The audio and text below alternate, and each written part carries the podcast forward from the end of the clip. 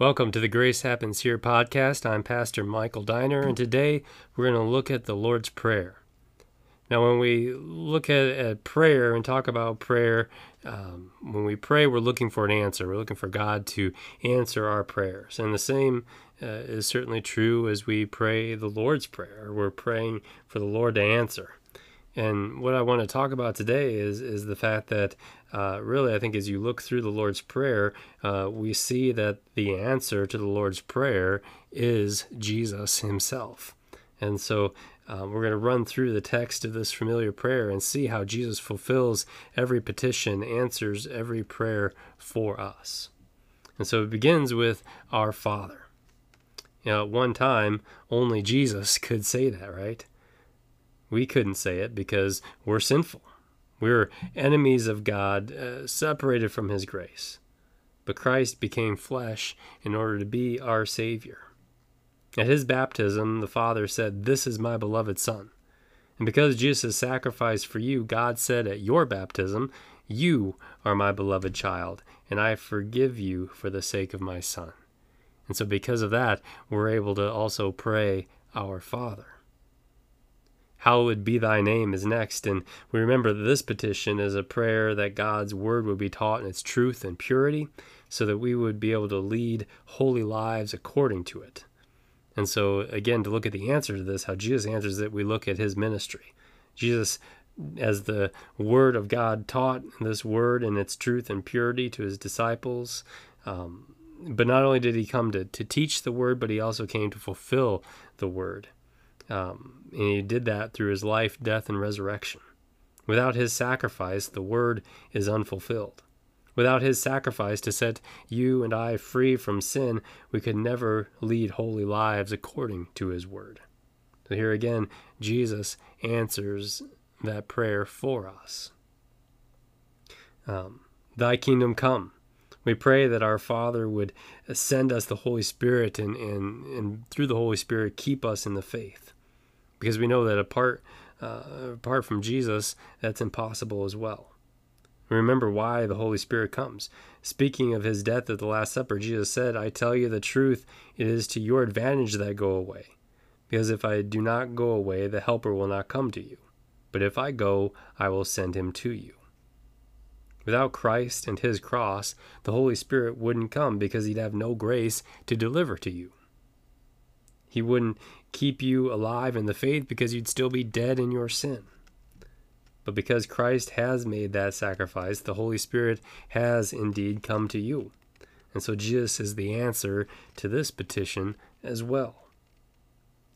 Next, we have Give us this day our daily bread. Remember uh, Jesus feeding the 5,000 with five loaves and two fish. Remember through that that at times uh, Jesus provide provided that literal bread for the day. And he continues to provide everything that we need for our bodies, for this body and life. But remember also his proclamation I am the living bread that came down from heaven. If anyone eats of this bread, he will live forever, and the bread that I give for the life of the world is my flesh. It is for the sake of Jesus that you have what you need for today and for all for all of eternity, not just your bodily needs, but body and soul. Next we have forgive us our trespasses as we forgive those who trespass against us. The wages of sin is death.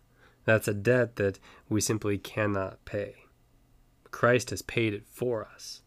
And it's not that he's uh, assumed the note so that he can hold it over you and collect but rather he forgives freely.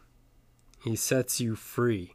And he sets you free to be able to give forgiveness to others as well. Apart from Christ, certainly there is no forgiveness, and we'd be stuck in our sins. But because of Christ, we have God's promise that He forgives us our sin wipes it away. And lead us not into temptation. Christ uh, was in the wilderness for 40 days after his baptism, uh, resisting the devil's temptations at every turn. He already defeats Satan and sends him packing right there in the desert.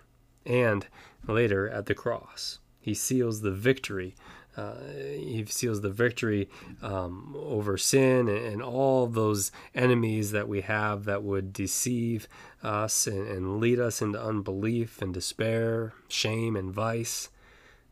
And so um, we know, though, that they'll still Satan will still attack us. We'll still face the effects of sin uh, in this world, and we'll still daily give in to temptation. But though they may win the battle here or there uh, because of Christ, they've already lost the war. We have victory through Christ and what he's done for us through the cross and the empty tomb. Deliver us from evil.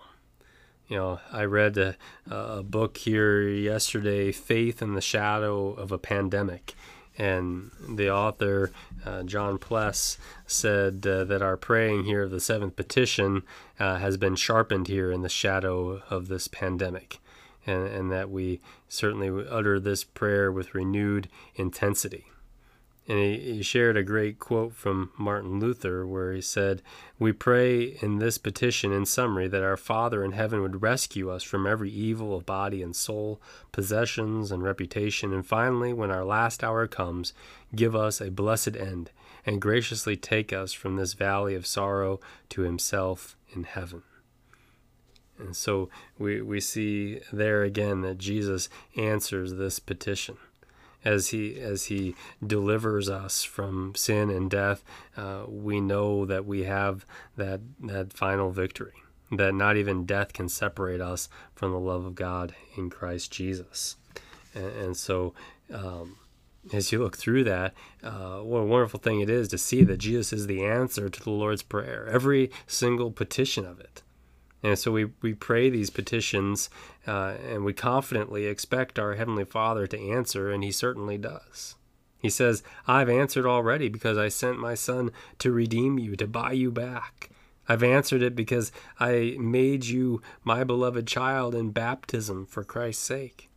And he continues to answer as he gives us uh, faith through the Holy Spirit and, and strengthens and, and nurtures that faith through word and sacrament.